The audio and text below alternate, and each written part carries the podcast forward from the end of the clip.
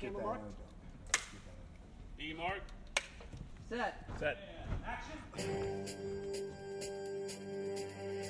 I wanted to be Bruce Lee. Yes. yes. Expand on that. Thought maybe I could double somebody? You remind me of Dirk Diggler. Well, my name and lights. Welcome to Crew Stories. My name is Diego Mariscal. And I'm Martin Tournaire. Today we're going to be talking with our good friend Kenny Davis. And it's people like Kenny that actually inspired this podcast. He's one of the best technicians out there, and we could talk about what a great dolly grip he is because he's one of the best. But what we're really interested in is behind the scenes. What was going on in his life while he was working on these movies that we grew up watching? So today you're going to hear from the crew. And this is his story. First, who who are you? Let us know. who Kenny you Davis. Yeah, yeah, what do you do? I'm a dolly grip in the film industry. What does a dolly grip do? Pushes a what they call a dolly. It's what they put the camera on. It hydraulically operates by a boom up and down. The camera goes up and down on a, on a very linear path, very very even, very smooth, and it also drives forward forward and backwards on a set of four wheels, just like a car. But it also goes side to side. They call it crab mode. So it can do a lot of things with a camera on it and an operator who's operating the camera. And then people go, oh, that makes no sense to me whatsoever. Yeah, exactly. Okay. Cool. So it's, it's a very Yeah. team operated it's such a collaborative thing. Yeah. That's what I love about it, actually. And if you embrace it, which I do, of course, I. There's moments when you're like, it's just work or whatever. You're trying to get through something, but when it's interesting, it's just fantastic. I love it. Like how smooth it was, how how how well it worked. Everyone did their job, Exactly. and they worked together. Exactly. It's like a bobsled or a, you know, or something like that. You know, really amazing. And it, and it, that that is the magical. I think feel a magical part, and it's it's uh it's like a dance. It's a bit of a dance. It is a bit of a dance, following another person's movements, and then sometimes I'm moving towards them. Sometimes I'm moving away from them. Sometimes I'm moving around them. But it's all choreographed. Yeah. and, and how did you even get into this? I was I was working as a, in, in in bars and restaurants. I was like 19 years old. I was living in Florida. I was born in New York. I moved down to Florida with my family. I was out of school, didn't know what I was doing, and my I had an uncle back in New York that was doing a movie in Kentucky, Louisville, Kentucky. Find out he was this producer. Okay, that's what we'll call him. And he didn't call me to work on the movie, but uh, he said, uh, "Can you drive my car?" He had a, I think at that point, Cadillac Biarritz was like the car. I drove what was 15 hours or whatever it was to Louisville, Kentucky. Pulled up in the hotel. My uncle was in the lobby waiting for me. I, I talked to him. He said, "You know, they do stuff. They have guys on these things called PAs. You know, do you want to work on this film? Why not?" And that's that was my beginning. And I I got a job as a they hired me as a PA. And then the first day we shot in a maximum security prison in Lagrange, Kentucky. Whew. Yeah, Gates What was the name of that movie? it was called uh, the Act. I don't even know what happened to it. It was like probably at the tape. It was it was freaking terrible. It was Eddie Albert, the guy from uh, Green Acres, was in it. Oh wow. The beginning, like he was the old sage, well, the wise old sage. Right, right. I remember seeing him, though, and going, "That's like my first actor I saw in person." I was like, "That's the dude from Green Acres." Seen you. yeah. Anyways, I walked into the prison. There was a prison. We were loading. They were loading gear in, like out of a, a truck, and the, I started helping them. And it was the, it was the grip department, and I didn't know that then. And it cut to the, they came to me, like production came to me and said, "Hey, we need that guy to go, like run and get some something for production." And the, and the guy, the key grip, went like, "Yeah, he's not going anywhere. He's with us. He's working with us." They go, "Well, we no." He goes, "No, you didn't hear me. He's helping us. He's he's carrying." this plywood and these sandbags and this pipe and this tra- and that's how I and next thing you know I was working with them the whole job That's awesome. and in a prison it was frightening in there like I'd mm-hmm. never been in the internal workings. You were a kid. You're a baby. I was a baby I was 19 oh yeah they're yelling at me I like that right there check that out oh are they talking to me yeah I think they are I oh, think they like a little you. frightening They're They like friendly. me. Everyone's They so like friendly me. here. I like the That is my story. That's how I got in. That was my first film. Plus, they were partying like crazy. I was like 19 years old. I was like, "You guys do this all the time? This is my You guys people. drink at the bar like when you get done, like every night. Oh yeah, kid, this is what it's like. You know, And, you know, cut to 25, whatever. He was like, they partied like crazy. but uh, no, it was like a year in between, and then I got my the same director Sig Shore. He did uh, Superfly. He's famous for doing Superfly. A lot of blaxploitation. He did uh, Shaft in Africa. He was this. He's a great guy. Awesome dude. And it was my first like direct meeting a director. He was from the Bronx. That same guy had a movie. It was called Sudden Death, which another couple movies came out like name that. But this was about a girl with a gun. That was my next endeavor. I j- went to mm-hmm. New York. I lived in. A, I slept in a van. It was metal with some furni pads, and I slept in that thing. And I was like, I don't care. I don't care. Right. I don't. I don't know if I didn't care. I wasn't. You didn't I don't- know any better. I don't think man. I didn't know any Yeah, better. that was great. You were willing. Yeah. I was willing, and I was in the hood, like staying in Queensbridge, where I ended up residing for quite a while. And it was the just it was an industrial part just of Queens, just across the 59th Bridgeway. You know, Manhattan adjacent, you know, Right, across the river. And I, I just set up shop there and started working on like it was a non-union world because I wasn't in 52 or anything, and neither were any of them. They were really appreciative of like how hard you worked. I, I noticed that Right. you know the crew Mm-hmm. they did not look past it and go this kid's a you know he's not over at craft or over at getting something to eat or daydreaming or i was there 100% working and i really was into it so that i guess that helps you shine you know Yeah. help- they see that there's funny there's a lot of entertaining funny characters Yeah. in this business especially when i got to new york and i was that was loaded with them i was like okay these are my people you know like Mm-hmm. these are my kind of people they I would really appreciated the people who didn't give a shit. That was my favorite people Yeah. because they just didn't give a shit. Yeah. Not like they didn't care about their work when it came time to make to do. That's like me on the on the dolly, I guess. I'll be goofing around, goofing around, but when it comes to focus and doing that thing, I, I can't get more focused. 125 percent. I'll suck my brain right into it, and you know. But when the off, like, like you, I, I want to just be light. I want to, you know, keep it light Yeah. But you're, you're you're able to do if you if you're I don't know you can do both I Yeah, guess It's Uh, a balance. it is a very tricky balance though After the first or second movie, were like, "This is my thing," or were you like, "It's kind of a side job," or no, "I want to go to that, school"? that's a very good point I didn't know I thought it was gonna be temporary maybe it didn't pay very well at the beginning but How, I much, never were- how much were you getting? I think I was making like I one job was like I think I made 500 a week on Tales from the Darkside. That was one of the jobs I got. I Tales thought I I did Tales from the Darkside TV show in Queensbridge. It's shot right next to my house. I could walk there. It was a dangerous walk, especially at home about three in the morning. If you wrapped at three, uh, maybe I don't want to walk under the Looks like 59th Street. Bridge down 21st Street. yeah, it's like, no, it was fine, but it started. I think that seemed like a lot of money to me because my rent was 500 a month in a, in a, the worst neighborhood ever. and were you like um, by yourself in town? Yes. Because your family was all in Florida, right? Everybody was. I was the only. I was there living in in Queensbridge, and then I shanghaied my brother. I went down to, to Florida for his birthday or something, and got super drunk with him, uh, and crashed his car on the way to the party, I think. And then we left for New York like the next day, and I brought him up there, and he lived in that house with me. and like in New York, you were that was like the music video. is that what all you mainly the music videos, music oh, all rap videos. We did Salt and Pepper, Biggie, Jay Z. Don did them all too. My brother, uh, but we were a gang of people that did these, and the directors. You just were. It could be. It could be. Uh, I remember doing them with Ernest, Ernest Dickerson, and, Hype Williams. Hype did a million of them. Hype was the king, Right. and he was from Queens. He was from Hollis.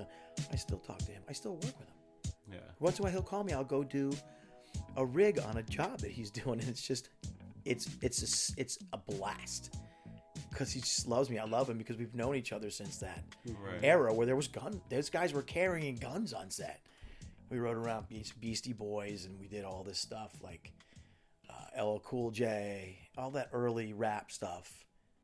I was literally on my own. I was I was yeah, doing whatever I want, completely unsupervised, completely out of control, and it was a blast. I mean, I'd say from 80 to 90, that was like the greatest time in New York City. The bars are open, the after hour clubs are open all night. You know, you leave the bars that close at 2, and there's a couple bunch of bars that are opening at 2. Mm-hmm. You know, we had all those places like Save the Robots, King Tut's, Wawa, Pyramid Club.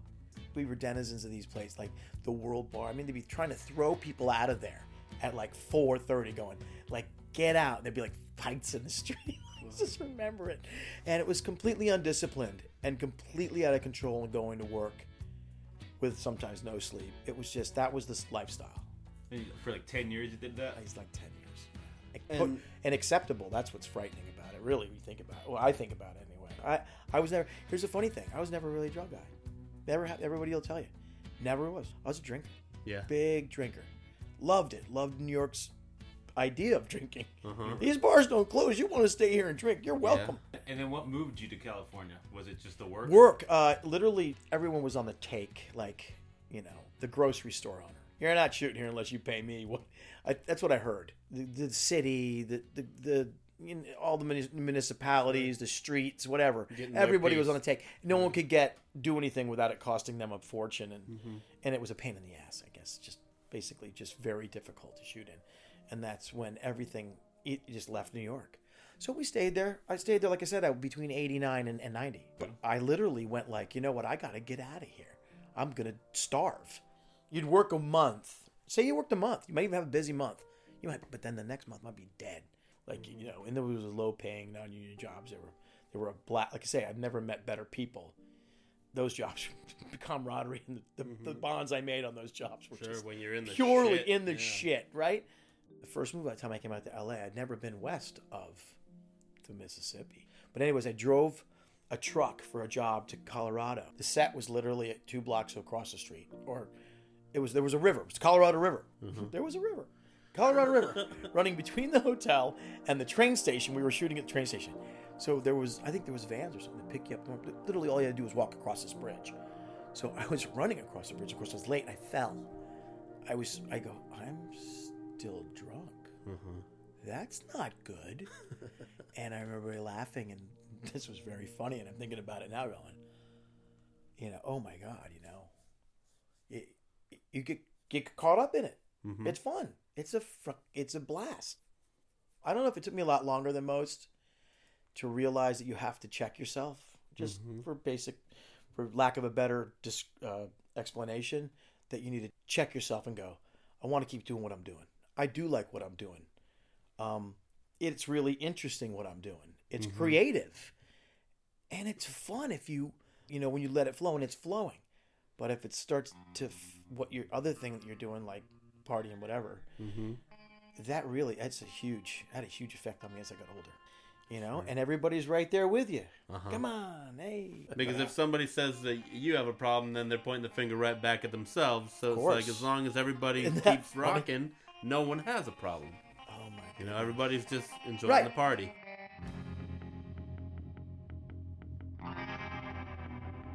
Colorado. I met two guys from California. This guy John Philp, I'll never forget this guy John Philpotts and Greg Sanger. They were the set dresser guys, and they were like they had snowboards and they were wearing surf trunks and flip flops. They'd grown up in Hawaii. These guys, I never met one, anyone like that.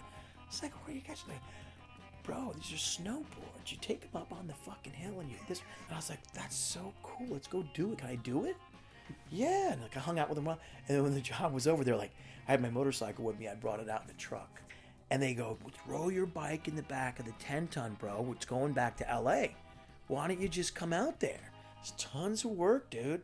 You know, and and all these all these little you know innuendos and all the dialogue was like it sounded really good. But I hung out with them. They lived in like Manhattan Beach.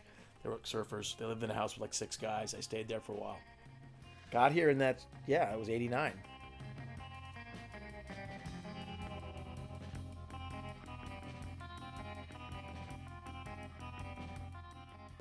Girl I went out with in New York.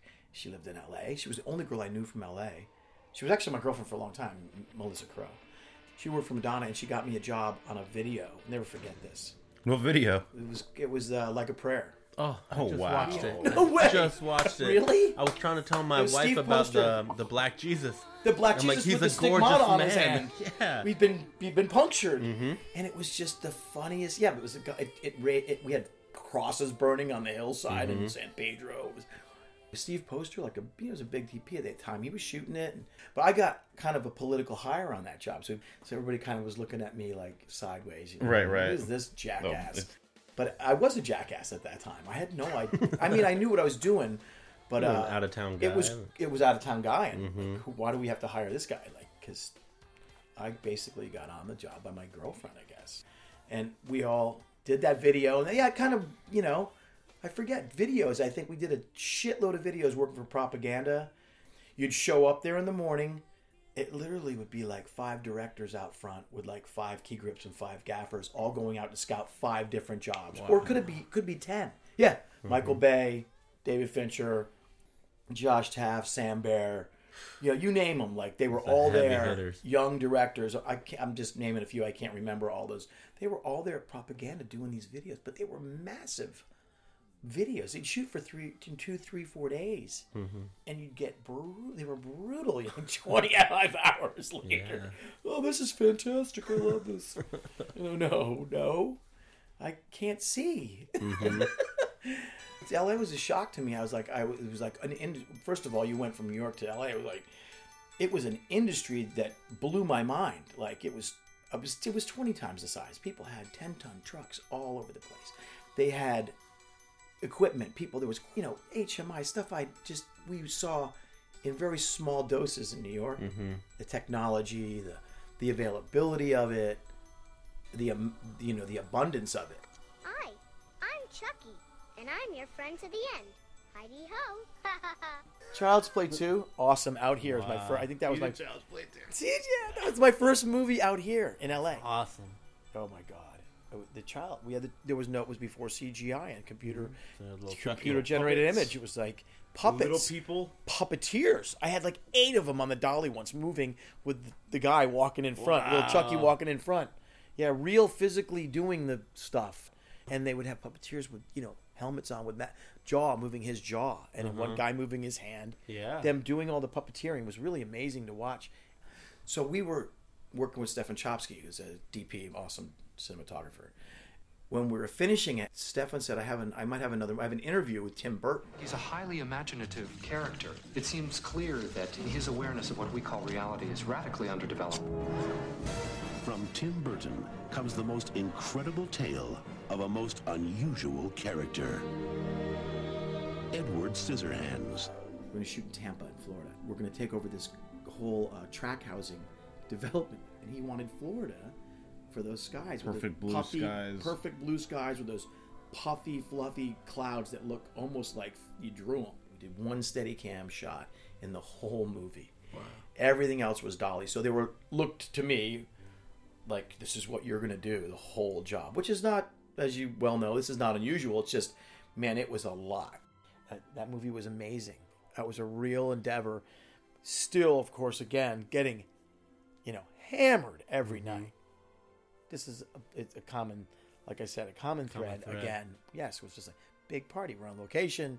Let's just drink and go to work every day, you know, whatever. And and the the heat was intense and it hmm. rained every day. We came back from Florida, went to Fox Studios and shot Vincent Price as Johnny's creator in the movie. Johnny, mm-hmm. the creator. The of- attic or up in and I the- remember shaking Vincent Price's hand and meeting him and going like, and he was so nice. And he was a hundred years old. he was like, he was like, ah, hey, nice guy, nice guy. He was, he was in the fly. He was in the web. He was like, help me. I was like, oh my god, that's that dude. It scared me a lot, you know, Pit and the Pendulum and the House of Wax and all that shit.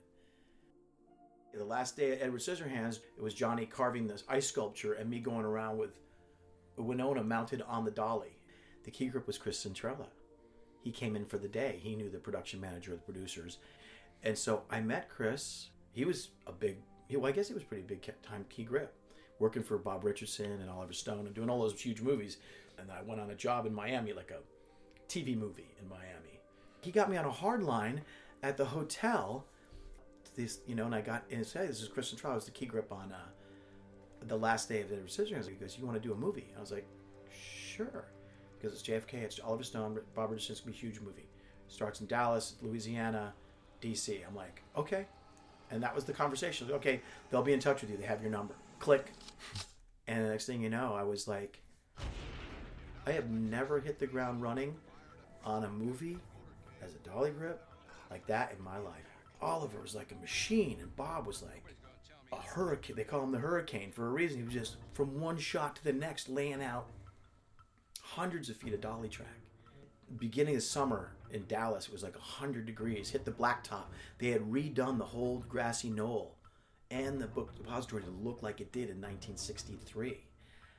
And then they had the whole procession of cars. We recreated, I say we, they and then me do we were doing You captured it. You were there. Part of it. there was a 30 I'll never forget first day of shooting they're recreating the the procession the uh, motorcade going down 11 miles an hour at such a deadly speed and they're going 11 miles an hour in 1963 cars with 1963 Harleys cops on Harleys and everything's heating up everything's breaking down and we're stopping and turning around and going back to one I mean it was like 50 Right. cars going back to one Day one. with yeah day one was like is the craziest thing everything but I also thought wow it was 30 something cameras. There was operators all over the roofs all in the bushes behind the grassy knoll up on the bridge in the fucking book depository aiming cam i see you in my shot i see you in my shot. We're all seeing each other. Just, don't worry about it anybody. Just stop talking and we're gonna roll. It was like but i've never seen a machine like that. It was unbelievable. And chris was unreal the way he ran that stuff because that was like for my from my POV, I think that was the that was big time. Right. like it was like wow for me for me. I mean, other people, uh, Chris I've done ten movies like that in a row or fifteen. I I was a young guy. I was long hair, earrings, you know, running around in this. I just felt like I mean, as much as it was killing you, it made you feel really alive and like really creative because you're like, wow, this we're it's really you know they're re- recreating it step by step. Since it was more responsibility, it was a bigger deal to you. Did you start drinking more, or was there any anything like that? Drank like a like a like a maniac with everybody. Just as a release after work, Uh, or maybe that was a shield. It's in itself. That's kind of a comfort zone. I was drinking with the crew. and did you have a girlfriend or anything here? I don't And then remember. like, no, I did not. All right, cool. No, I was I was uh, yeah, I was doing a lot of things. But we were we were drinking like I mean, so were the actors. Everybody. Right. Like I, I remember. It was a big. I mean, that's a very dramatic movie, and part Yeah. you're like recreating history, and I you know remember you're gonna Kevin be. was, was was I drank with him a lot. He was a he was like a, one of the crew, one of the guys, excellent person. And we were like in you know we'd be shooting in the French Quarter. We went to Louisiana from from Dallas, and you end up in the French Quarter. I mean, what do you do there? And so, uh, so after JFK, then what was your uh, your next? Right on to Batman. That's when S- Tim called Stefan for Batman Returns. That elephant stage on Warner. Is it Warner Brothers? Yeah, it's a Warner Brothers. what is that? The 16 With the That Christmas tree one? Set. That yes, set. the Christmas tree. They had motorcycles shooting out of that on cables. A guy on a motorcycle in a skeleton head, Mm-hmm. and they hit the ground like those guys. Those guys. That's another whole part of the of the of the industry that you know we're not even discussing that part. Well, that's how you even got into this industry, was wanting to be a stunt That's guy. true. I wanted to be like Bruce Lee. I, wanted- I thought I was Bruce Lee. It's a little not quite as Asian. He, uh, you know, and Catwoman was freaking awesome. Was uh, uh, Michelle Pfeiffer? Meow. Tragic irony or poetic justice? You tell me. Danny DeVito as the Penguin, just the best guy on the planet. Like in this foam suit, walking around. Mm-hmm. Before the Penguin suit is over, he's in this foam suit. He looks like a turkey. He looked mm-hmm. like one of those cartoon Little feet turkeys. sticking out. Yeah, I remember it. hysterical. He put this black ink in his mouth. Ve Neill was the same, you know, makeup person and you know effects makeup and all that stuff she did on Edward Scissorhands. Then she did Batman. She did all of Tim's movies. She's amazing. All that stuff was neat. I learned. well, I also got my chops on those things like JFK and that. They torture you, like you're literally being worked to the you're to the edge of your limits, to the edge of what it takes. And it's like, it's awesome. Like got chops doing that. Mm-hmm. You don't want to let them down, or you want them to beat you. Mm-hmm. Right. You want, it's not they're going to beat you. It's not a co- competition like that. I mean, of course you don't want to fail. It's, you just, I don't know. It's, it's, it brings out the best in you by being Challenged. challenged. Yeah. Uh-huh. Right. And It's those, that those things did thing. do that. Those those jobs did that, and that's why I'm able to do what I do now. I think because of those experiences Right. Right. at a young age. Those were at a young age. So there's a shot where the and Batman comes flying up in the Batmobile. It's Michael Keaton driving, so it's the real Batmobile. Drives up, and I had the camera in my hand on a crane, and I lift up the camera as it as the car the nose of the car just goes under, but a few inches. He pops up and he climbs out of the top of the car and starts fighting all the bad guys.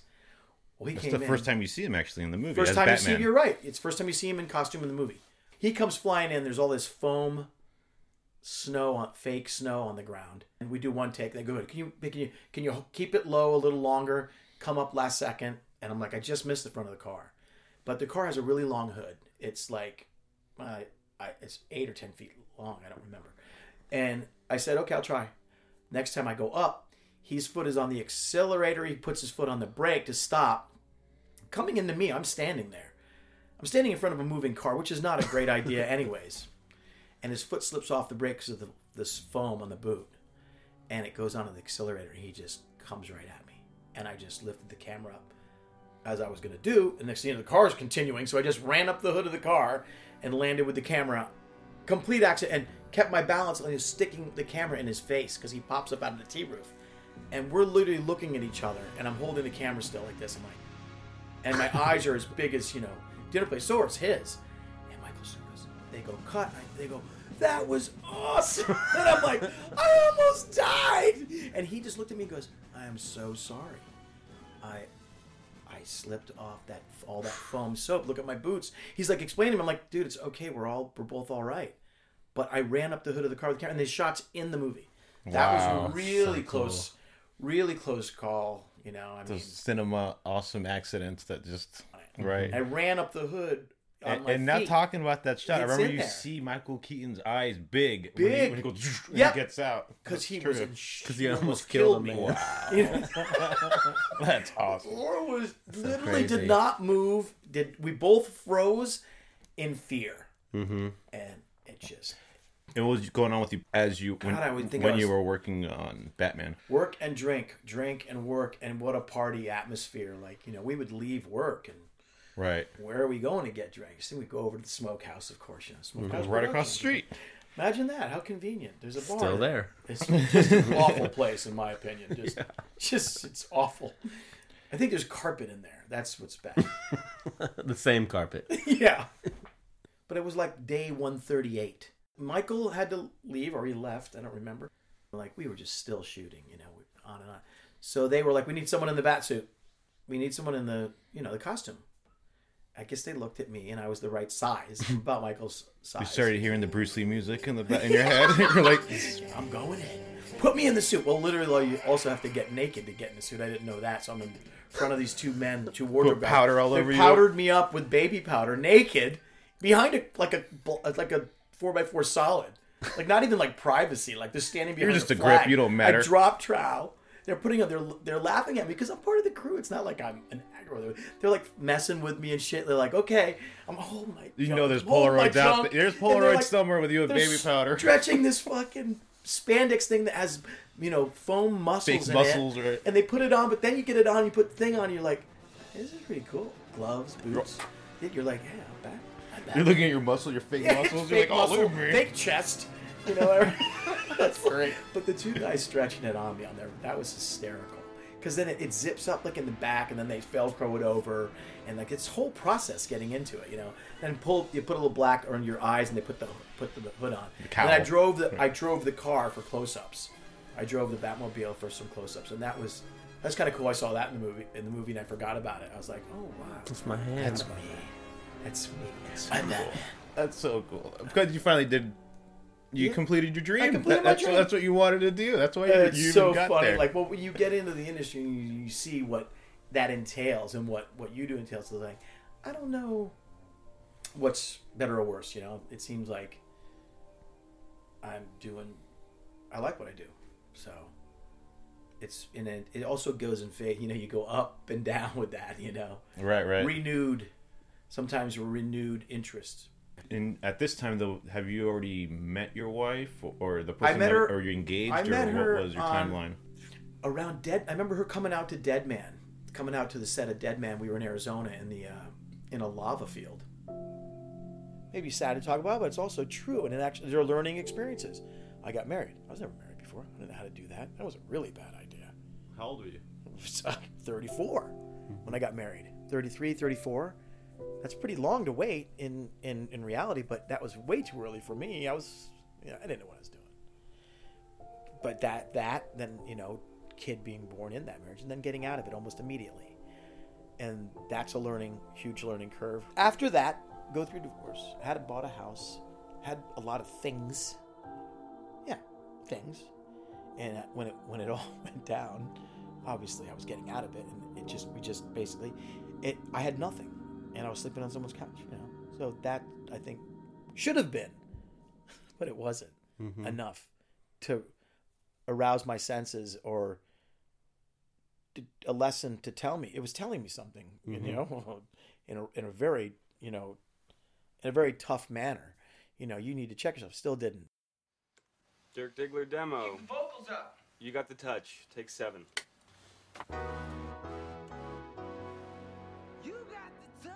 Joey Deonda, the key grip. I got this movie. It's fifteen million dollars. You know, it's not a big budget. It's low budget. It's called. I think he said the name of it, Boogie Nights. And I heard the word. I heard the title, also Nights in the title, and I was like, that's gonna be a lot of nights. Whenever you hear the Nights in the title, Knights, terror, Nights, vampire, zombies. vampire. Get away. That means you're going to be working all night long and sleeping during the day. But uh, yeah, he said, and the um, PT. No one knew who PTA was. He did a movie called Hard 8 that I think it did pretty well. Obviously, it got him another movie. Mm-hmm. But I think he'd been carrying around that script for Boogie Nights for a long time. He had written that. He was super young though. What was he like? 26 20, years, Yeah. 26, mm-hmm. tw- 25 when he started. I think he turned 26 on the movie, if I recall. Directing. amazing. Well, that's what was cool. It's like I said now, like how I'm working with a lot younger people as direct. Well, Paul was 25, and he was so, so cool. Like, he knew his, I want to be moving during this movie. Boy, you know, he wasn't kidding, right? Right. Every mm-hmm. shot's moving. The, that's where we moved the entire movie, just like JFK. We never stopped dollying, ever. I mean, even on close-ups, it's like I loved his enthusiasm, and he also said, you know, did you see Color of Money? Did you see Actually, I really like that because I know a lot of directors are like scared to like say they're ripping off someone's thing, but when they tell you that exact thing, what they want, That's and what- and then you say it, and you're like, oh, you mean like this, and they're like, That's exactly what I thought. He said he mentioned other movies because I watched that movie. He goes, I love what they did. Did you see? Uh, You have a I am reference. I am Cuba. You know, and I'm like, I go, yeah, actually, a lot of people haven't. I've seen that film. He goes, you, know, I'm gonna be like, we're gonna be like that. Right. That camera's gonna be doing stuff like that. And back to Joey Deonda, man, he he, you know, they design him and uh, Bob Elswit. They designed that shot coming off the opening shot of the film, the, the Titan Steadicam hop into the club, which became like some kind of iconic. I've seen it at least shot. six times on a set with the director telling me this is what we want to do. Again, At you're back to sh- someone showing you a shot that they're gonna, well, they're gonna rip it off, but they they're impressed and they want to do that. Mm-hmm. And I remember like me and Andy Shuttleworth were up on the crane. I was up on it with him. So I came down with him and walked off the crane with him. But we're panning with Burt Reynolds and all the crew in that big Cadillac convertible. And when they get to the club, I mean, we rehearsed the shot for a day. So we got it all down. How smart is that of a 25 year old director to say, that's what the first day shot day is going to consist of. We're going to rehearse that Mhm. shot and we're going to do it to music. 70s funk. That same Get song that vibe. plays, right? Boom, boom, boom, boom, boom, boom. I think that's it. Mm-hmm. And he put big speakers up. So the next day when we shot it, we shot it the next day, we rehearsed it. Okay, this all works. We got it down. We'll hop off. These six guys jump on. Me and Andy go running across, and we're running across over to the thing. They'll shake hands as they get out of the car. That'll give us time to close in on them. Otherwise, Right. they would have gotten in the club before us. We're way behind. Not way behind, but You always need that second. you need that second, and that That was what was blocking. clever about Yeah. Paul. I thought They Using said, the actors I'll as get him. the Get out. lag. Hey, what's up, homie? What's up? Luis Guzman and all those guys are. And let's let's let's greet each other before we go in the club.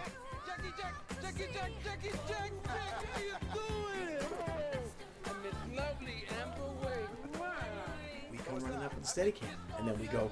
You know, one of them pushes the door open, and then I catch the door, and the camera goes right in. We go to Burt, and I forget Will or Girl or whatever sitting at the booth, and it goes Right, right. Oh, through the Graham. club at Heather Graham, and it was fantastic. I mean, but the music being on, doing the whole thing, was I thought that was all Paul.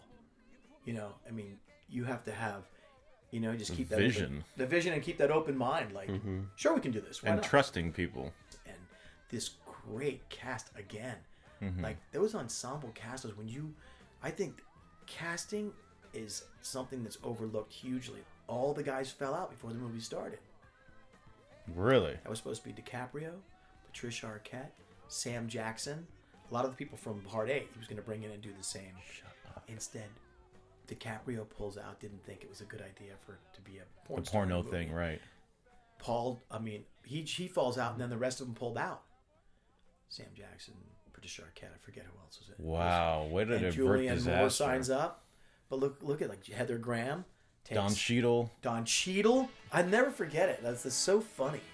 We had you know Ron Jeremy on set. We had I forget the actress. She plays uh, Bill Macy's uh, Wife, I- right. The real porn star. So Mhm. we had her on the set. You know, which was pretty interesting. But it, that in itself, she'd be there and be very comfortable being naked around everybody. So we're working around it, you know. The most interesting part of that was she said to Paul, and I'll never forget it, is I'm not faking sex. And he's like, Well, I can't shoot sex. It's X. It's rated X. The film can't come out in theaters if it's rated X. I have to keep an R rating.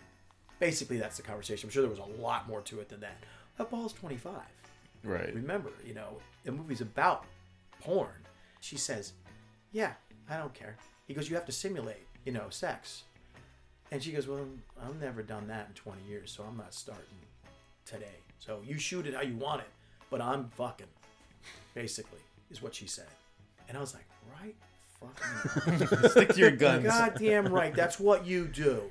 You do you, Uh-huh. and we'll shoot it. You brought me And here for that. And Paul was like, he kind of wrestled with the idea for a while, and he went like, well, you know, I don't. And, and he's a very smart guy. I mean, he's like, okay, well, I can't. S- I'll take everything away from her if I don't allow her to be who she is. I don't know. Okay, we'll shoot it. And she'll. And she, he goes, well, I got to find someone that to come in that you can. She goes, oh, I got guys. I got them all day long. So stuff like that was on that movie was particularly graphic and Yeah. like you were used to on being on a real movie set. There was people who were like, "What the fuck? What? What?" There was. These, I just remember she goes, "I'll bring in this guy. I'll bring in this guy." And the guy, we're, we're working. So this guy shows up on set. He's got like a leather coat on and no shirt, and like jeans. He's smoking a cigarette like on set. And I'm like, "Who the fuck is this?" Uh, oh. I know who Oh, you I know are. this know guy exactly is. who this and the girl, this girl on the set, I never forget it. I was, she was set deck or something. She's going, "I know you," and he's going, "No, you don't. I know you. I've worked with you." But she, he goes, "I don't think so. I do adult films." And she goes, "Oh," and I'm like, That's how I know Busted. you. That's, That's how you know. Dirty little thing. And it was just funny. That kind of crap all day long on Boogie Nights. And people, Mm-hmm. a lot of people were offended, but a lot of people were like, "I just laughed at it. I thought it was hysterical. It was like rock and roll. You Yeah. were running with a circus full of people, Mm-hmm. uh, you know, and, and and and being being treated pretty well. You know, you're working long hours, but being put up here, put up there. You're moving around. It's exciting. It's a dr- it's it's never boring. It can be boring in the moment, maybe. Sure. But for the most part, it's never boring, and you're being challenged and all that stuff, and you you're you're fueled by that. But I didn't see the obviously my family uh, life and as a father and a, and a husband, I fell apart. All my fault. That was I'd say that divorce and and all that falling apart was ninety eight point nine percent my fault. Seriously Yeah. seriously like couldn't be uh i couldn't have been less you know present you know it was unbelievable Right. So it's kind it's like an ebb and flow though. Like you were working on the Big time. coolest things in the world in your professional life, Yeah. but your personal life was Falling- isn't that funny? Like, in that is the balance of life. a true explanation like that really is it's like and and that your business is also like I, I went and did like i did like a bunch of i felt like fell off i did like a bunch of big movies in a row and then like you know i did like some shit daughter now are you going to be responsible not really i didn't really you didn't uh, not, not enough Mm-hmm. you know, I pick my daughter up, uh, you know, every other weekend, and I do the daddy thing, and I do all that. But then I was right back to being like a crazy. And when you were doing that, was that was it kind of like you were having to become this other person for those for that weekend? Were you having to leave Trying to be in a. leave your your crazy world and be like, now time to No, I was actually mixing them together, which is even worse. Think about that. Mhm. That's really it. Uh, uh, irresponsible oh so uh, oh so irresponsible. When I think about it now, I would never. Now, the way I'm thinking, I, just can't believe I did that. But not too dangerous ever, really. Sure. But still, it's irresponsible and mm-hmm. it's uh, immature. But um, I would change a little bit, mm-hmm. put on a little face, but not enough, not nearly enough. To be honest, I think it didn't hit me till I woke up in jail one one morning. Like you know, had been in had been arrested and remembered that very vividly. It's probably a DUI, I think. Mm-hmm. It was a DUI, but I had fallen asleep for a little bit and woke up and was like, you know, in a cell. I was like, oh, this is not a cool place at all. I mean, to put it lightly. Oh yeah, I remember coming in here. Ooh, did I tell that cop to go fuck himself? Like, did I, you know, something really stupid, really, really stupid. I did some real said said and did some really, really stupid, and I think that should have should should have jarred me again. I think it did, Mhm. but it only you know these things would only last momentarily. Sure. So I got sober for about four years after that. Uh-huh. Did not drink. And It was a long momentarily. Yeah. That's but a- they did pretty good during those four. I don't go to uh, meetings and I don't hang out with sober people. Mhm. God bless them. Yeah. Love them. And actually, did you ever go? Did you have to go to AA? Only, Well, only by had to. I had to. That was the only time I went. And Yeah. man, was that hard? I just, I hated it. Like I thought it was so weird. I felt so uncomfortable in there. Mm-hmm. Everybody hold hands now. I'm gonna tell me a story about how fucked up you are. I don't know. It just Mm-hmm. Mhm. wasn't me at all. A definite, like a true thing is is you uh, you take yourself out of the social life a lot. Situation. You're not social anymore. I'm sorry. Mm-hmm. You're not.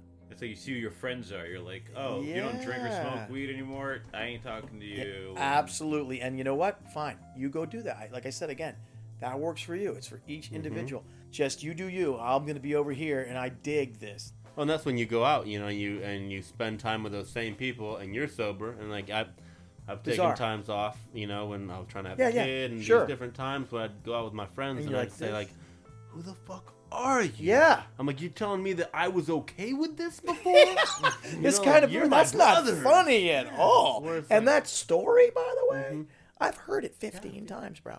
Sure. But then I fell back off by I think I got a I think I'm not blaming anybody else, but they had a girlfriend and we were like kind of partying. She, she's like, well, you should kind of do what you want if you feel like you want to do it. Yeah. And I thought.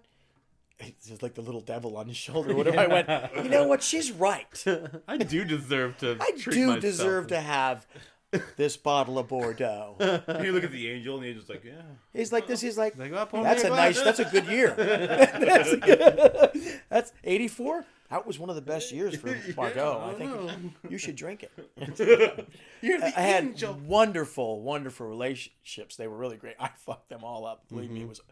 And because of that, I think it's really because of. uh I really do think it's because of alcohol. Like I acted like it was a different person. Mhm. I don't know. I think it's different for everyone. For me personally, I didn't necessarily act like a different person. It's just there was that was like a. It's like you know, like they say, it's. You know, it's really something else that's bothering you Mm-hmm. internally. Like I said, you look inward and you'll find out what it is. Do you want to do that? Oh hell no, I don't want to do that. Hell no, nobody wants to do that. No. But you, at some point, like they say, you got to face yourself. You got to face face it. It's funny this business, like it, everyone can put that that can put that away and keep just put aside. I said this business because you're so busy working. Uh huh. You're so busy. It takes so much concentration. And also, what we do a lot of times is dangerous. Mm-hmm. You know, you better be aware that you could get really hurt or killed, whatever. You know, it happens. Mm-hmm. Rarely, but it could happen. Uh, so there was a lot of signs and a lot of uh, warnings, but still ignored it. After four years, I fell back off. Now that we're on that that drive, we're on that little road. Uh, the next time I got sober was I ran into I was in my pickup truck. I went drinking with a guy after work. And we don't even have to go into detail who was what we were doing. I was smashed, and I smashed. I, I was trying to find a parking space by my house, and I cracked into this car. It like didn't think I hit it that hard. I was in my pickup truck, and it looked like it exploded. And then I realized you really drunk.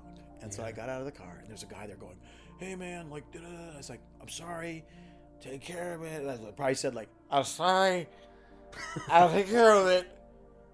But uh, I'm gonna go park this car. He's like, dude, the, the wheels off.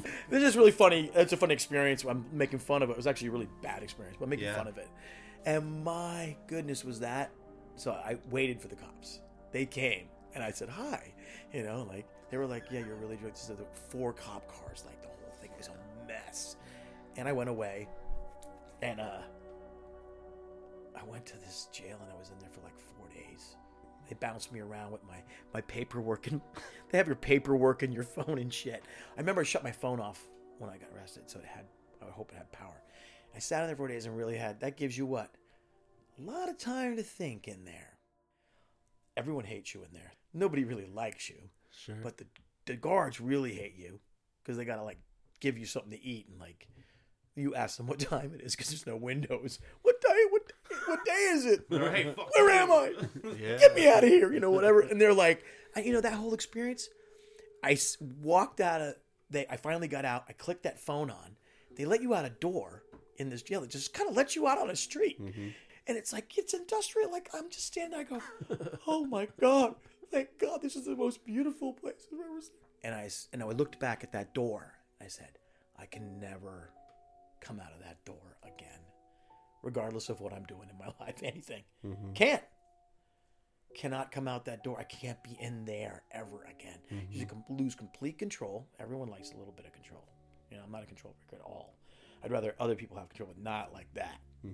That and the no light. Wow, what a, what an eye opener that is. I I think for me anyway, I just said I can't go back in there, and I, and, that was it. And you haven't drank since? Nope, And when was this? How long ago? Uh, six years ago. Oh wow. And the girl I was dating, same time she got sober, same same time, right, same moment. Wow. She went, "Yeah, I'm done." Because she saw what I, she looked at me, like just looked me in the eye, and I looked. I'd been in there for four days. I just looked so destroyed. I was like, you know, spiritually, that's what it was. I know people don't talk about. That's not even like a hippie thing, like a, uh, you're like a groovy, like flowery thing. It's, it's your real. soul. It's your freaking walking out of there going, I can't ever go. I'm not that person. I mm-hmm. can't take that. Sure. You know, I, I Yeah, just you- can't. my And- humanity's been taken away. I'm just an animal, and yeah, exactly, exactly. And when you when you look again, when you look internally, you should see what person's in there who wants to come out, who wants to come back out, maybe. sure, wh- who's been Well, it's kind of like you rammed almost down by everything. yeah, because the first two years of being sober is you're crazier than you were when you were drunk because you're Right. finding out all these things. You're like, God, I'm an idiot. hmm God, I'm I'm so lazy. yeah, and I'm- no oh, one was around. I'm tell not that me. nice to people. I thought I was so nice. Uh-huh. I don't really help anybody. Yeah, And that's so, oh, oh, these are things I can improve upon. mm-hmm. Let's make that a, a little job. So my daughter wasn't talking to me. I could not get her on the phone. Could not write her enough letters. Could not have any communication with. her. She wouldn't have anything to do with it. Fine. What am I going to do? Sad, sad, sad time. But I was sober. A friend of mine got a job. He said, "Can you bring some equipment?" I got there, and there was this. I saw this producer on the job. Jennifer Fisherman was a friend of my ex-wife's, and I was like, "Holy shit!" And she, and I saw Savannah Davis. I had to, actually, she, I hadn't seen her in so long. You know, she was becoming a young woman, and she stepped out of the elevator with a bunch of bags. And I got in the elevator, she got off, and I didn't realize that was her. So we passed each other, kid? And I thought, this is this is just too much. And I'm in a job, you know, I am at work, so I'm still setting up a shot. Went in there, tried talking and interacted, and did the best I could, and she was unreceptive. At the end, I that goodbye, and I, I hugged her because it was very uncomfortable. You know, it was like you could tell she didn't. She really was cold, but there was a little interaction and talked to her. I said, "Look, if you want to ever get together, we'll have lunch." And she called me after that, and that was like boom. Yes, I'll go to lunch with you. Yes, let's. And then we were sitting at lunch, and she said another thing like that. She goes, she goes, "Aren't you glad I didn't talk to you for like three years? She got your shit together." Because I was sober when I met her. Once she saw I'd quit, it's funny, right? It could have been drugs, could have been anything, or mm-hmm. or I was a bank robber, or, or whatever. You got to get you got to change something about yourself in order for your kid to say, "Okay, I'll let you be in my life." I mean, I have that. Whatever else happens, I don't care. Yes. That's all materialistic and monetary, whatever. I don't care. Internal is the best for the planet. Especially as my, my, my daughter's a woman. I remember when she was a little, you know, little loaf of bread. I was holding in my hand. She's driving and has an apartment and plants and a cat. Mm-hmm. You know, that's the best thing that came out of all of this conversation. Mm-hmm. If I was to say one thing, that was being a father was the smartest thing I've ever done. Now that I looked at her yesterday when she fell asleep, watching the movie, I'm like, this is the best thing in the world. That's all I need. Having your daughter fall asleep with you in the movie theater. Yeah, watching the movie. Well, Kenny Davis, thank you so much for sharing all this with us. We couldn't be more grateful to have you here. Yeah, And thank uh, you. My pleasure. We love you and I love you appreciate guys. you, man. Yeah, guys are and awesome. Thanks Catch uh, Kenny's his latest endeavors. The last ones were OA, Logan Lucky. You just did Infinity War. And EQ You're going to Spain Equalizer right 2. today. Equalizer two. You're going to Spain today to go work Yeah. on something. Malaga. To go hang out. So He's no, I'm hanging out in hang out. Mulligan. I'm Ronin. I have no master. It it's kind of cool in a way. Right. You maybe that was my calling. Maybe I am Bruce Lee. You might. A little bit. Without the six pack. And the, and the hair. And the sunglasses and the bell buckles. No.